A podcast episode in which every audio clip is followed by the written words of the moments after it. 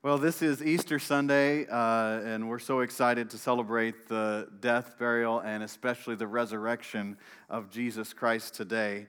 And uh, I want to look uh, uh, at the resurrection experience a little differently this morning than maybe what we typically would look at on uh, Resurrection Sunday. You know, when you look at the life of Christ, uh, Jesus Christ, Jesus was from Nazareth and he came and he lived and he died and he rose again and then he went to heaven. In the world, sometimes people would say, like, uh, I don't know, there, there must have been someone named Jesus because uh, there's so much history about him. There's so many uh, people that believe in him. And in the church, we sort of take it for granted. Uh, when you're around the things of the church, you take the Easter story for granted, the resurrection story for granted. And uh, so I want to talk real quick you know, we look at the earth walk of Jesus Christ, and no man ever lived like he did. And even as we learn in the Gospels, uh, no man ever spoke like he did because he spoke not like the Pharisees spoke, but he spoke as one with authority. In other words, he uh, not only one that was in a position that he could speak and things would happen, but he spoke as one that was the creator because actually Jesus Christ himself is the creator of all things, as we'll uh, read later this morning. So Jesus spoke from a position of authority that was not only conferred upon him, not only a position that he fulfilled, but also because of what he did, even before he went to the cross. Because Jesus was the creator of all things. So, in the earth walk of Jesus, we see the best model, the best example that we could ever see of what a man filled with the life of God is supposed to be like, or a woman filled with the life of God is supposed to be like. We see the best example possible of someone. I was actually thinking this morning about it. When you think of the power of God that showed up on the situation when Jesus arrived, it goes beyond your mind. It's mind blowing. It goes beyond what we could think, what we could imagine, what we could come up with. Because you or I, if we go to minister today, we can rely upon, you know, there's something called a corporate faith. So, those of you uh, that are here today, if you're a believer, you actually bring, or you have the ability to bring a supply of the Spirit of God that you not pull on a man or a woman, but you pull on the Spirit of God and you say, Okay, Lord, I have come and I have come to hear from you.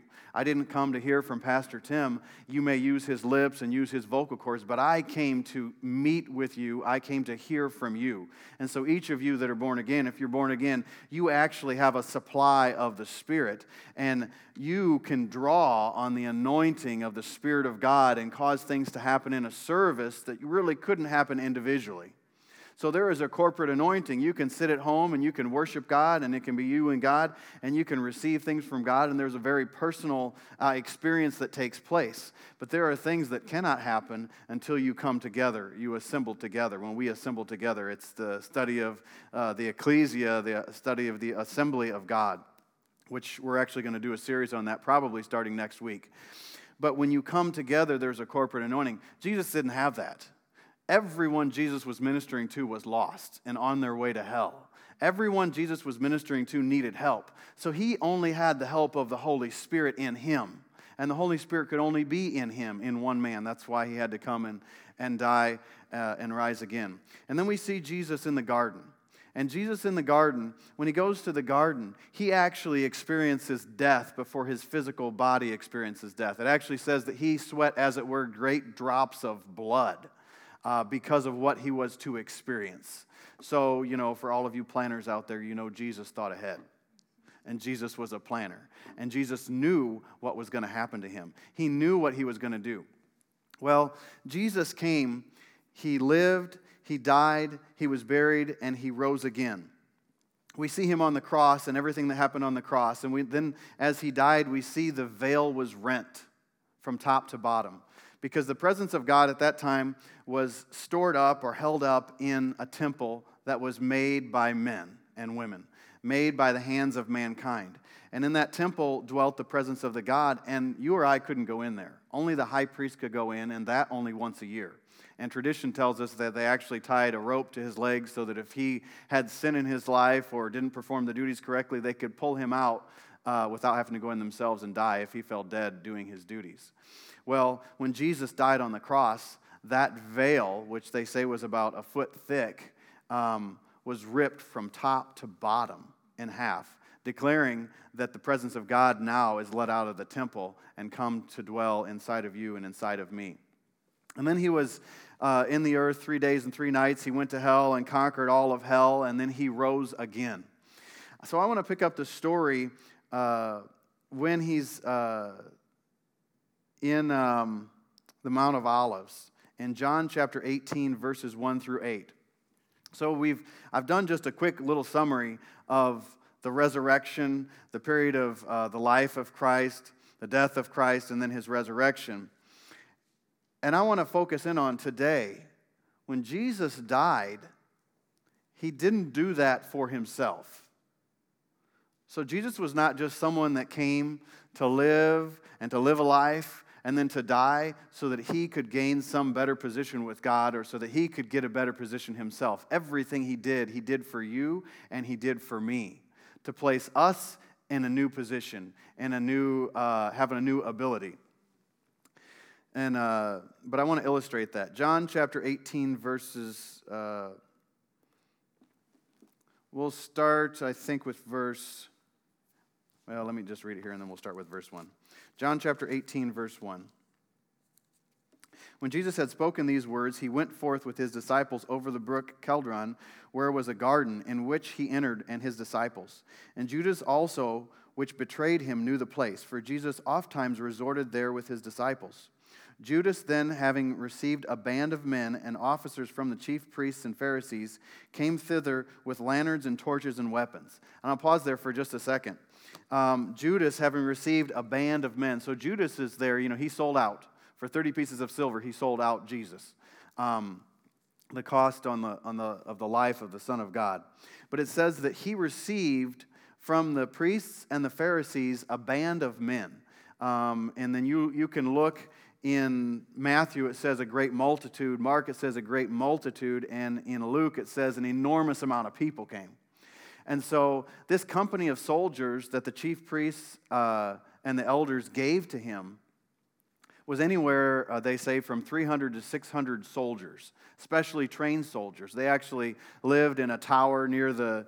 Um, near the city of Jerusalem, near the temple, and they believed that they had special access even to get into the Holy of Holies if somebody came to attack and try to steal things in the Holy of Holies, uh, that they had special access. These were specially trained men, and these had, they had the best weapons that you could possibly have, and so that in a moment's notice, they could go from their place where they were stationed, rush anywhere into the temple, anywhere into that place of the city, and be able to uh, gain victory.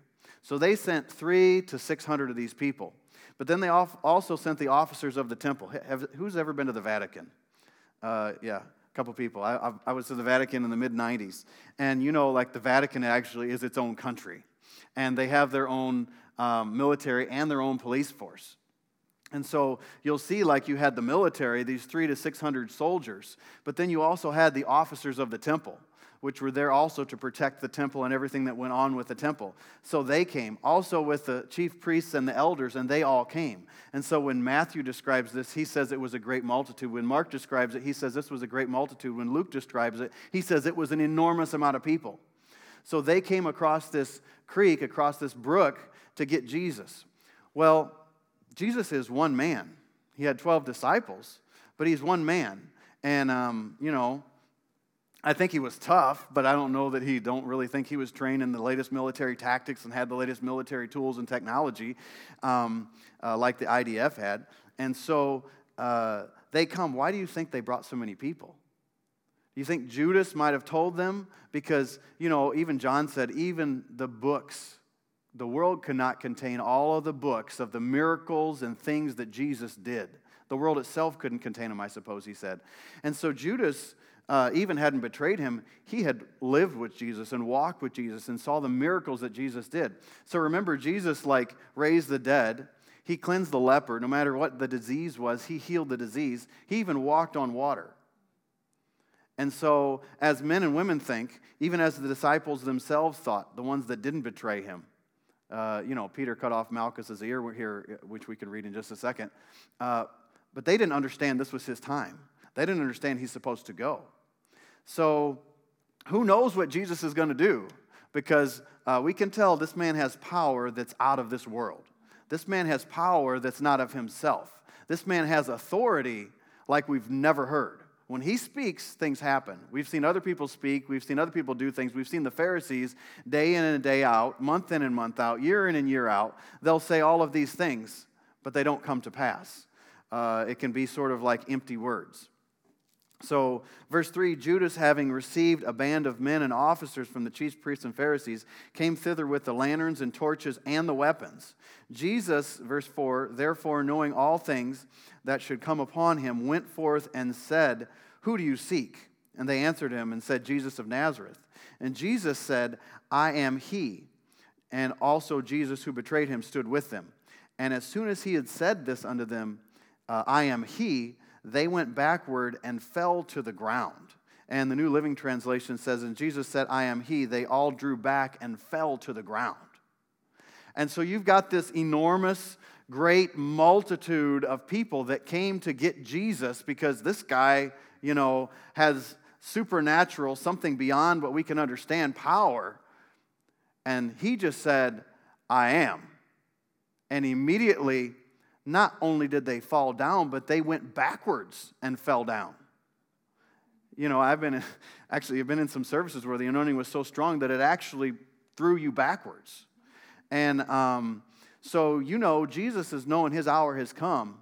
He's already been through the garden, and he knows this is coming. But as soon as he spoke, "I am," the amount of power in his voice and the amount of authority that he had actually threw them back. So, if anybody had a question, or if the devil tried to bring a question to your mind or uh, someone else's mind, whether Jesus did this of his own accord willingly, I think you could look at this one verse and see, without even reading the verse that said, uh, where Jesus said, No man takes my life from me, I willingly give it up.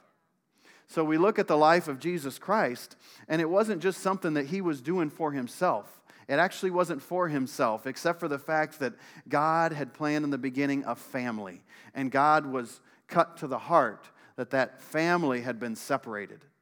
So when he created Adam and Eve, he wanted fellowship, he wanted closeness, he wanted intimacy. And when they sinned, and uh, God gave them authority over the earth and everything that moves on the earth, but they listened to the devil instead of listening to God. So they broke that fellowship. Uh, God said, In the day that you eat of the fruit, you will surely die. And so the devil said, Well, you're, you're, he's lying. You surely won't die in the day that you do that. Well, what happened? They were separated from God. Spiritual death is really separation from God. And so the day that they ate it, they were separated from God. And then they knew their nakedness and they knew that they had sinned and they knew that they had missed it. But they actually, Adam, as the firstborn of all creation, he actually uh, messed it up for all of us because he was the type of all of us. And then in him, in his seed, came sin for all of us. So let's look at that real quick.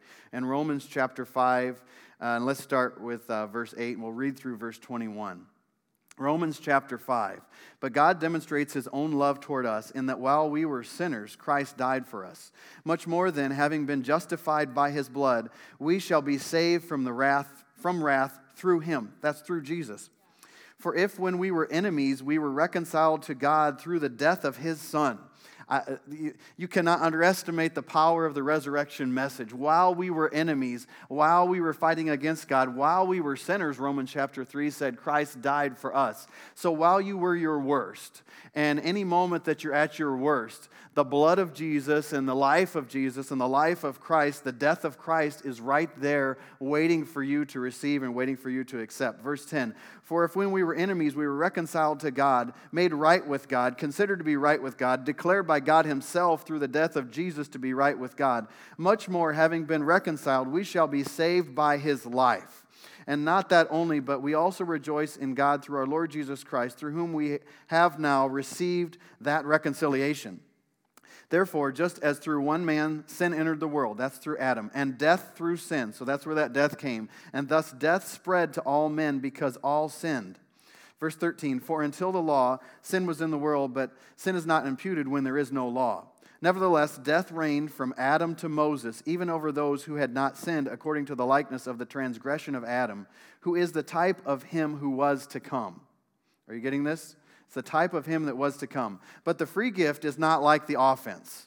So the free gift is not like Adam's mistake, you could say. For if by one man's offense or mistake many died, actually all died, much more the grace of God and the gift of the grace of the one man, Jesus Christ, abounded to many. And the gift is not like that which came through the one who sinned, for the judgment which came from the offense resulted in condemnation. But the free gift which came from uh, many offenses resulted in justification.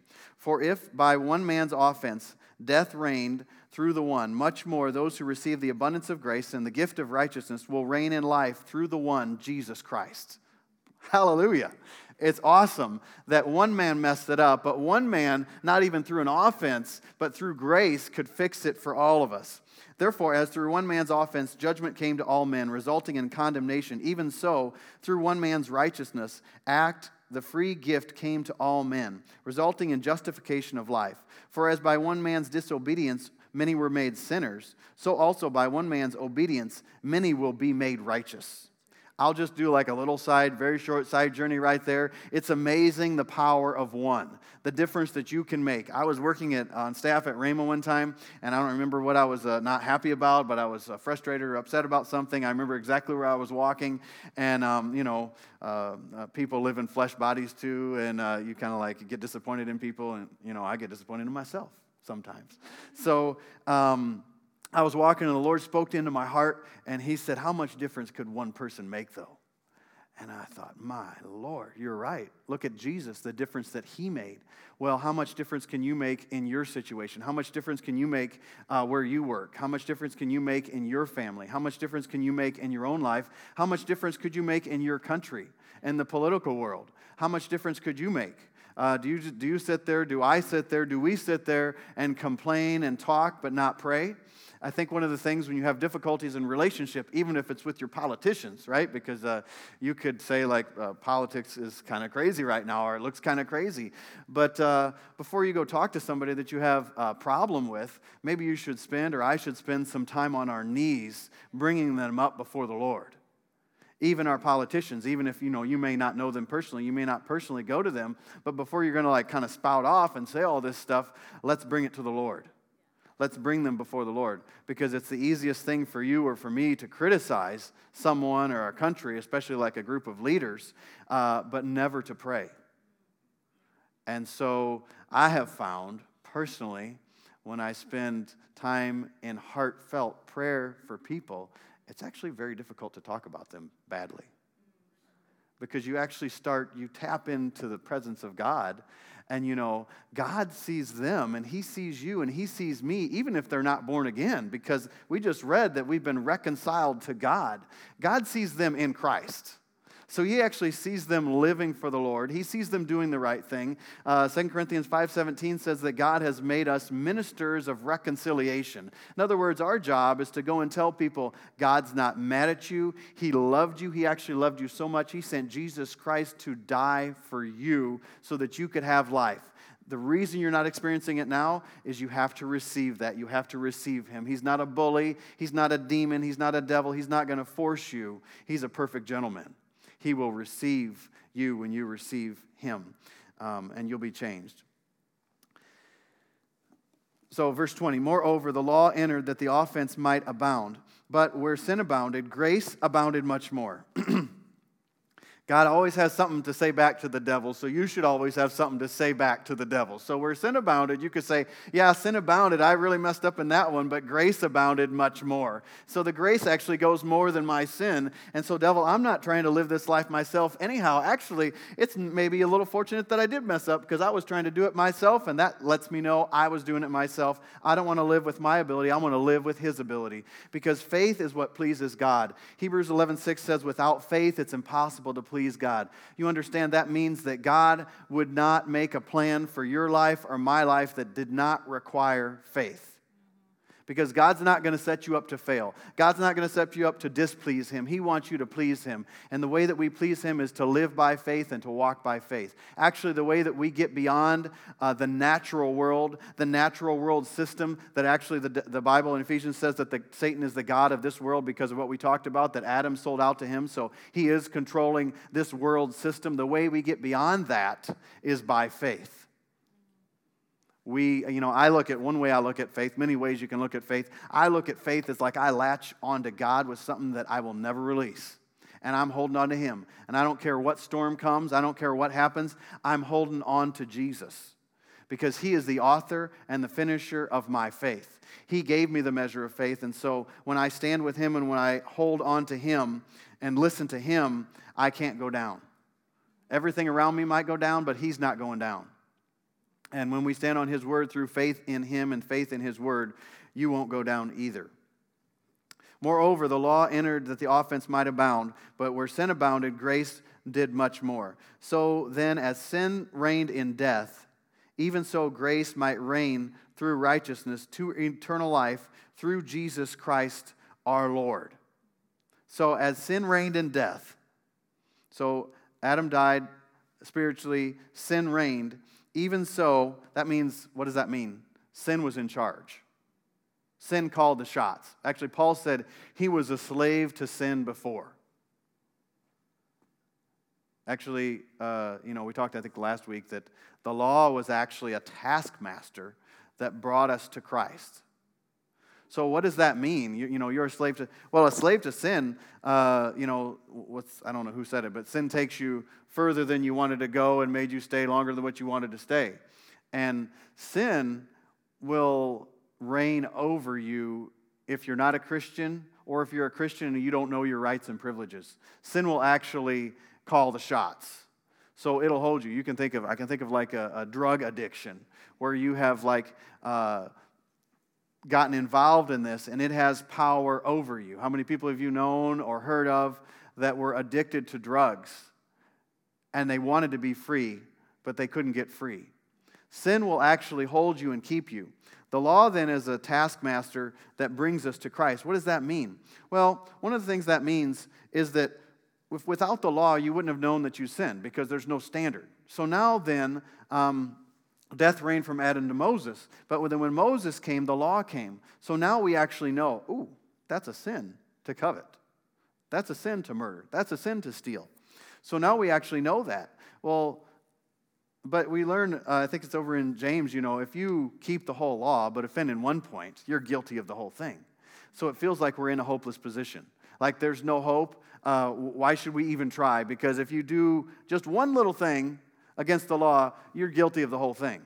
And if you've ever tried to do things in yourself, uh, even if you didn't have uh, uh, those scriptures that I just said, you can find out real quickly that uh, you make mistakes and you mess up. And sometimes you intend to sin. Hopefully, that's not very often.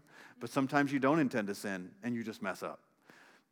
But the law was to show us that. The law was to show us you can't do it. You need an outside force to come inside of you and that is Jesus Christ and the love of Jesus Christ. And actually, when you're born again, you get and I get the life of God and the nature of God. And God is love. And so we actually get then the, the ability, the tools. We become the new creature in Christ Jesus so that we can actually do it. Because without Him, we couldn't do it. And that's what the law was there to show us. 2 Corinthians uh, 4.14 says, uh, we're going to read through verse 21 For the love of Christ compels us, because we judge thus, that if one died for all, then all died. And he died for all, that those who live should no longer live for themselves, but for him for di- who died for them and rose again. One of my fa- most favorite passages in the Bible that if we judge this, one died, and he didn't die for himself, he died for everyone. Well, then if he died, then we that live should live for him who rose again. In other words, uh, the way I like to say it is, He took our death so we could take His life. So He died in our place so we could live in His place. And um, let me just continue reading there. Verse 16 Therefore, from now on, we regard no one after the flesh. That, and I'll add, that includes yourself. Don't regard yourself after the flesh, even though we have known Christ according to the flesh. Yet now we don't know him this way any longer. Therefore, if anyone is in Christ, he is a new creation. Old things have passed away. Behold, all things have become new. Now, all things are of God, who has reconciled us to himself through Jesus Christ and given unto us the ministry of reconciliation. That is, that God was in Christ, reconciling the world unto himself. I think Amplified says, was personally present in Christ. God was personally present in Christ. Uh, and has given unto us the ministry of reconciliation. That is, that God was in Christ, reconciled the world to himself, not imputing their trespasses to them, and has committed to us the word of reconciliation. That means God sees that you messed up, He knows that you messed up, but it doesn't go to your account. You know, reconciliation is an accounting term. So if you're going to reconcile your bank account, I spent this much, I had this much coming in, what's my deficit? Well, the spent this much for your sins, God doesn't even account that. He's saying that's not to your account. I'm actually going to account what Christ did for you and what Christ did for me. Glory to God. That's good news. That is, that God was in Christ, reconciling the world to himself, not imputing their trespasses to them, and has committed to us the word of reconciliation. That means we're supposed to tell people about it. Now then, we are ambassadors for Christ. As though God were pleading through us, we implore you on Christ's behalf, be reconciled to God. For he him made him who knew no sin to be sin for us, that we might be made the righteousness of God in him. God made Jesus, who knew no sin, who did not sin, to be sin for us, that we might be made the righteousness of God in him. I like how E.W. Kenyon says righteousness is simply the ability to stand in the presence of God which, without a sense of sin or guilt or condemnation. In other words, you can come as if you did nothing wrong, as if you didn't mess up. And I don't know about you, but I've had times where I messed up and I thought I shouldn't even pray right now because you feel unclean and you feel like I shouldn't even go into the presence of God right now. But Jesus took our sin on himself and actually became that sin so that we could take everything that's right about God in him, the righteousness of God in him, and his ability to go into the presence of God without drawing back, without a sense of unbelonging, actually with a place of belonging, a sense of belonging, and knowing that you're supposed to be there. Colossians 1:18 says uh, in the NIV, and he is the head of the body, the church. He is the beginning, the firstborn among the dead, so that in everything he might have the supremacy. So, Jesus actually, we can also read uh, in the other Gospels that he's the firstborn of many brothers and sisters. So, Jesus is the first one. He's the one that went before us and paved the way, made the pathway, so that we could live this new creation life. So, when he died uh, and went uh, to hell, gained victory over the devil and, and demons. We learn in uh, Colossians chapter 2, I think it's verse 15, that he actually paraded the devil and demons out in front of everybody like you would an old triumphal victory parade, where you'd actually have uh, the people that you conquered. Sometimes they'd strip them naked. Some translations actually say that he stripped them naked. Um, and they'd have them in chains, and they would march through the city and say, This is my triumph. And so he did that with all of the powers of darkness, all the powers of the devil. And he said, Look, I got this great victory. But if we just stop there and say, That's awesome, Jesus, you got that great victory. Look what you did. He said, I did it and I did it for you. I did it so you didn't have to come under their power and under their dominion, but so that they could actually be under your feet. And then the Bible says that we're seated in heavenly places with Christ Jesus, far above all of those. Principalities, powers, rulers of the darkness of this world, we're seated up in heavenly places with Him.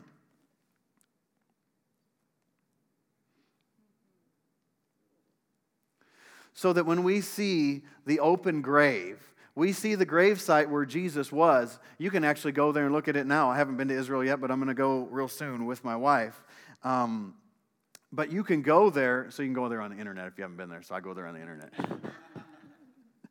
uh, the internet's a wonderful thing. You can you can go a lot of places. You can get a video tour. You can get still pictures. You can do you know lots of different things. But I think it's probably still different to actually be there. Um, but you look, the devil is a liar.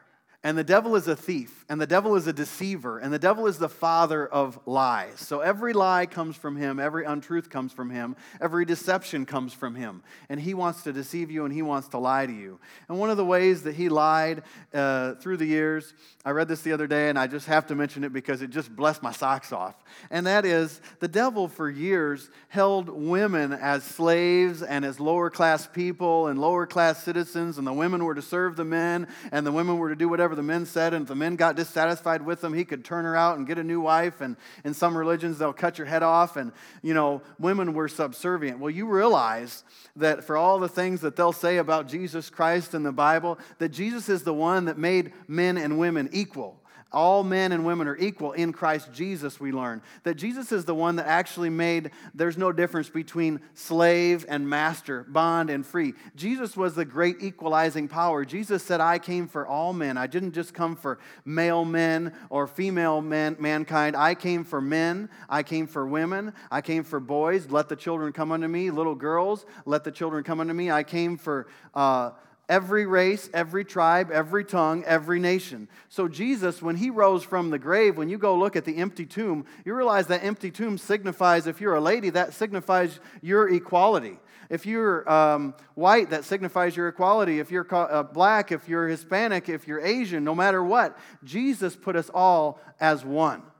Jesus doesn't love you or me more than he loves you or me.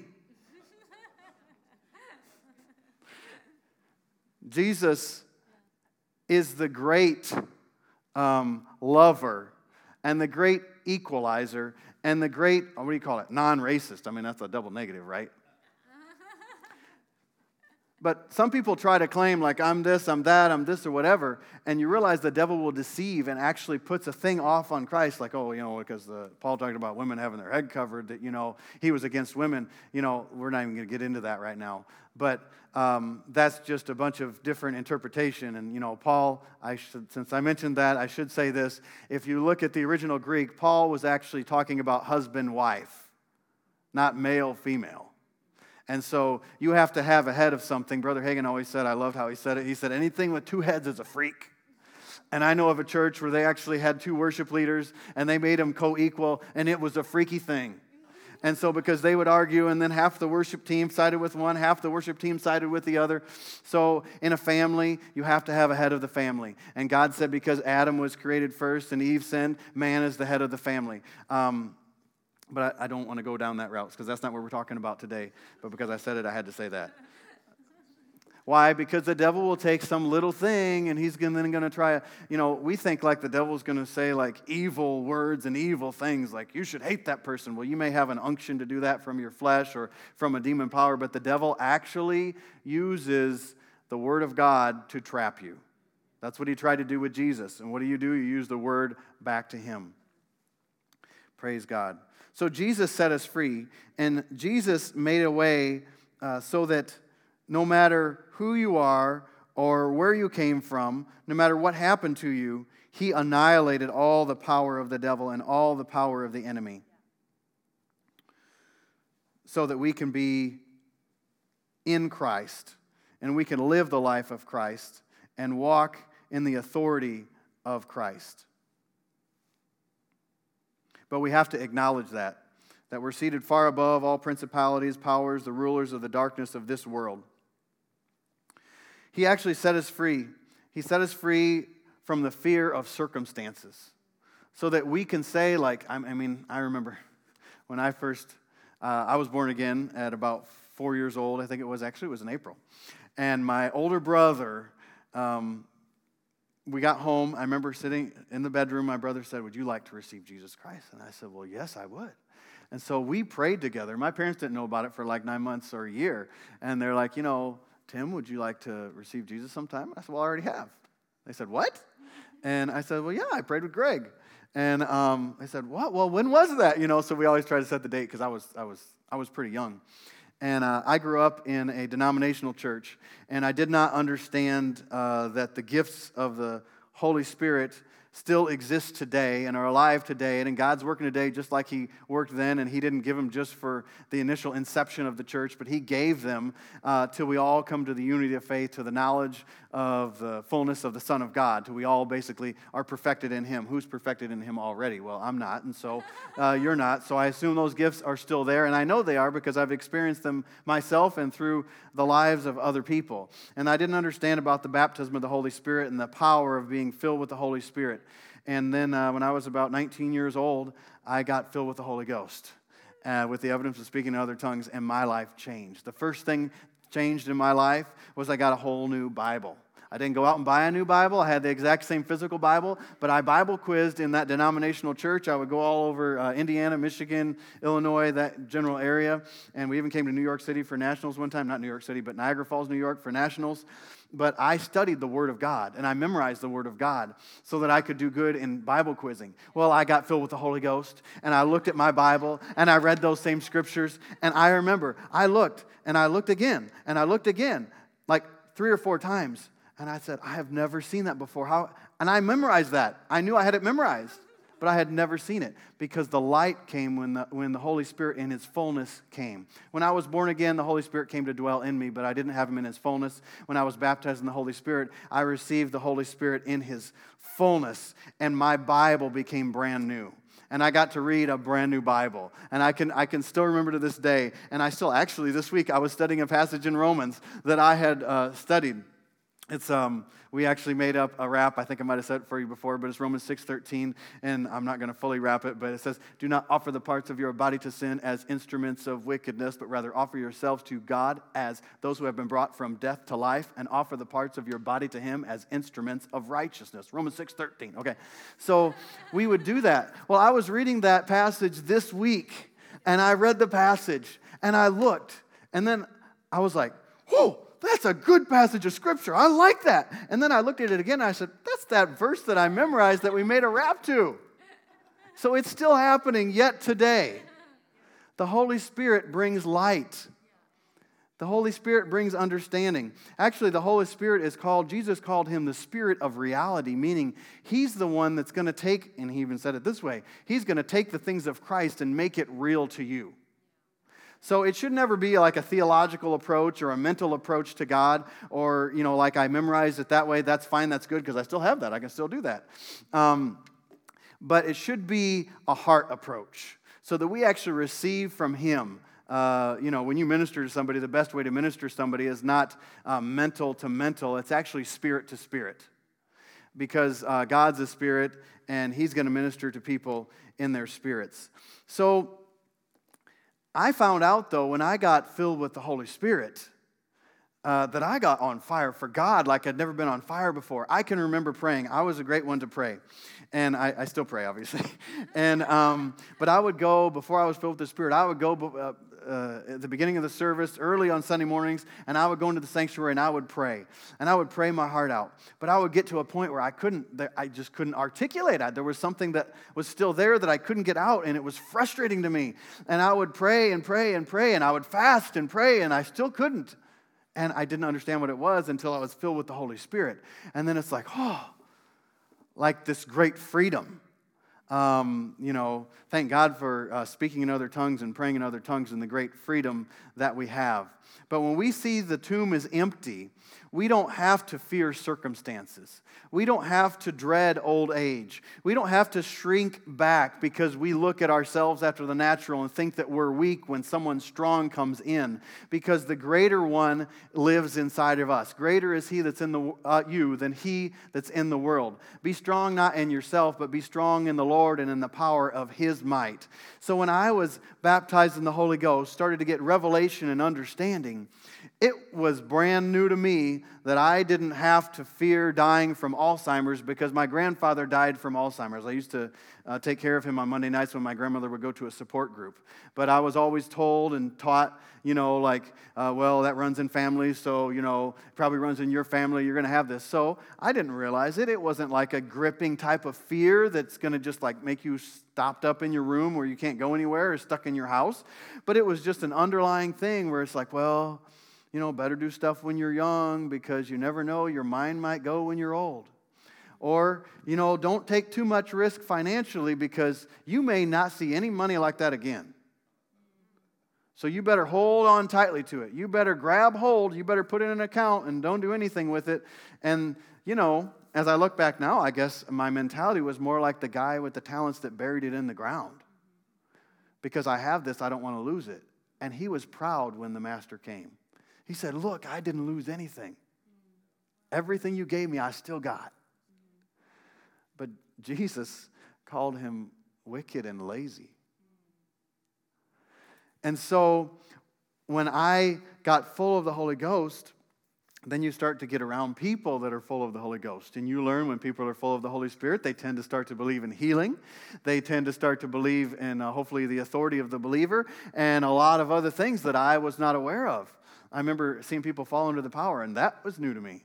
And of course, we read uh, uh, an awesome example of people falling under the power of God this morning through the ministry of Jesus Christ. And uh, you can go through other examples. You know, uh, Kenneth Hagin has a book called Why Do People Fall Under the Power? And it's a really good book. It goes through in the New Testament where people fall under the power of God and why do they fall. And, um, you know, basically, when a supernatural force comes up in contact with a natural body, something's going to give, and uh, it's not the supernatural. So, um, I didn't understand all of this. But then I, I, I started to see this, and that fear left. And instead of being in fear, it was like all things are possible. And you read the scripture with God, all things are possible. Keith Moore, uh, I think it was him, he got a song from the Lord uh, called No More Bondage. And that became one of my favorite songs. I don't have to be sick no more. He's from uh, the South, you know. I think he's from uh, Mississippi. He now lives in Arkansas and uh, Florida. And uh, so I don't have to be sick no more. I don't have to be poor no more. I don't have to be bound no more by anything. For whom the Son sets free is free indeed. Because Jesus set you free and he set me free. We don't have to be bound any longer. We don't have to be bound by any type of fear. I mean, what happens if you're born again and you die right now? What's the worst that could happen? you're in the presence of the Lord. You're in the presence of the Lord. But we don't have to be in fear um, of uh, ISIS. We don't have to be in fear of some, uh, I don't know what that is, that mosquito disease, uh, Zika, Zika, whatever, Zika, whatever. Um, all of these things because Jesus Christ set us free. And he set us free from fear, and he set us free from all the power of the enemy. So, what do we do? We just sit there and say, because Jesus set me free, I don't have to do anything. No, we stand in faith and we trust God and we latch on to God. And we say, if God be for me, who can be against me? And every time the devil brings an attack, you just counterattack. You talk trash to the devil. You say, oh, yeah, well, you did that. Look at what my Jesus did. I'm not trying to do this on my own. I'm not trying to do it from myself. I'm trying to do it from the victory of Jesus Christ. So, what I want you to go away with today and what I want you to have register in your spirit and your heart today is that Jesus lived and then he died. He gained victory over the devil and then he rose again. But he didn't do it for himself, he did it for you and he did it for me so that we could stand in a position of authority and actually that we could be duplicates of him and live his life in the earth and enforce his victory and bring the kingdom of God. The kingdom of God has come near you. Jesus said. So we are to be um, carriers of the glory of God and carriers of the kingdom of God, and we're to enforce the victory of Jesus Christ. So that means when you see something going on in your nation, in your city, particularly our city, because um, we live here, that you have authority in this city that other people don't, that don't live here don't have. I have authority in my house that you don't have. You don't have authority to come and rearrange my furniture, although maybe you should. rearrange my furniture. But I don't have authority to come rearrange your furniture. But you have authority in your house. You say what happens, what doesn't happen. You're going to do that? No, you're not going to do that. If you have children, you better take your authority uh, because they'll try to run everything. And um, in your city, you have a position of authority. In Washington, D.C., in this metropolitan area, we have authority that other people don't have. I have a friend that pastors in Traverse City, Michigan. He has authority in Traverse City, Michigan that I do not have. And then, if you're part of the body of Christ, uh, Jesus said that the government will be on his shoulders. So, if you're born again, we are really to uphold the government. We're to stand. We're not to stand and look and just say, oh, what's happening? What's going on? I wonder why that's happening. You know, I've done that before. I've stood there and said, like, isn't that funny? My nose just got stuffed up and I was fine just like 10 minutes ago. Wonder why in the world that happened. Hmm. And then I go on about my day. What happens? Well, typically I start getting worse. Mm-hmm. And then all of a sudden you, you get this sickness. Um, uh, was it Peter that said, resist the devil? And in the Greek, it actually says, at his very onset. The second you realize. So I pray so many times, Lord, I plead the blood of Jesus that prevents deception and aborts every attempt of the enemy to deceive me. So that the second he does something, I see it and I recognize it. That way I can take authority over it. And um, I would say like this let me, let me finish with this story. How many of you have heard of Smith Wigglesworth? Okay, I think everybody. So, Smith Wigglesworth, remember that story where he's at the bus stop and he watches this lady with this little dog getting ready to get on the bus? And so she's waiting for the bus and her little pup is there and he's, you know, tagging along, tagging along. And then the bus comes up and she's like, okay, uh, I'll call him Buddy, I don't remember his name, but okay, Buddy, go home. And the dog just keeps keep coming, keep coming. And, he, and she said, Go home, go home, I gotta go, I gotta go. And, and uh, he just kept coming. She goes to get on the bus, and she said, I said, Go home. And Smith Wigglesworth did not miss a beat. He said, That's exactly how you have to do the devil. so we have authority, but many times we're just like, uh, uh, stuffy nose, you have to go in the name of Jesus. We just kind of take it lightly. We're just like, da da da da. Well, I guarantee you, if you have children and someone was coming um, to try and take one of your children, you're going to talk a little differently than that. Uh, actually, I read a story a couple weeks ago in the news. Uh, it was at the Air and Space Museum here in Washington, D.C. And they had a group of school kids there, and they had chaperones. And these two men came in. They got them on the security cameras, so they uh, found them later. Uh, I don't know if they found them yet, actually, but they, they had pictures of them later. And um, uh, these two men came in, and they grabbed the hands of a couple of kids and started to walk away with them. And the chaperones saw them and stopped them. But these men, who knows what they were going to do? Uh, but they were going to kidnap these children. Well, I guarantee, uh, see, Jesus delegated all of his authority to us. Those parents actually I don't know this for a fact, but when I've been involved in these type of things, they signed a permission slip. My child can go with you to such and such a place. And then those chaperones in the school ultimately has authority and responsibility. So I guarantee you those chaperones probably had something to say to those guys and grab and, you know, probably, I don't know. I don't know how they were, but I would have shoved them and, you know, I don't know. But they had authority. And they took that, they said, no, you're not doing that. That's not your child you know, and uh, you know, we have procedures even in our with our children's area to where you know, you if you check the kid in, you have to check the kid out because sometimes you have broken families and people are trying to get custody. They're going to sneak into the church and try and steal their own kid back, you know, and so um, we have authority by Jesus Christ. But what happens most of the time is we uh, don't assume our position of authority. We don't take our position of authority. So when we look at the life of Christ and where he is now seated at the right hand of the Father, he's in the position of all authority. Actually, the right hand denotes power and authority. And Jesus is seated in that position, but he's not there by himself. We are seated in heavenly places with Christ Jesus, with him.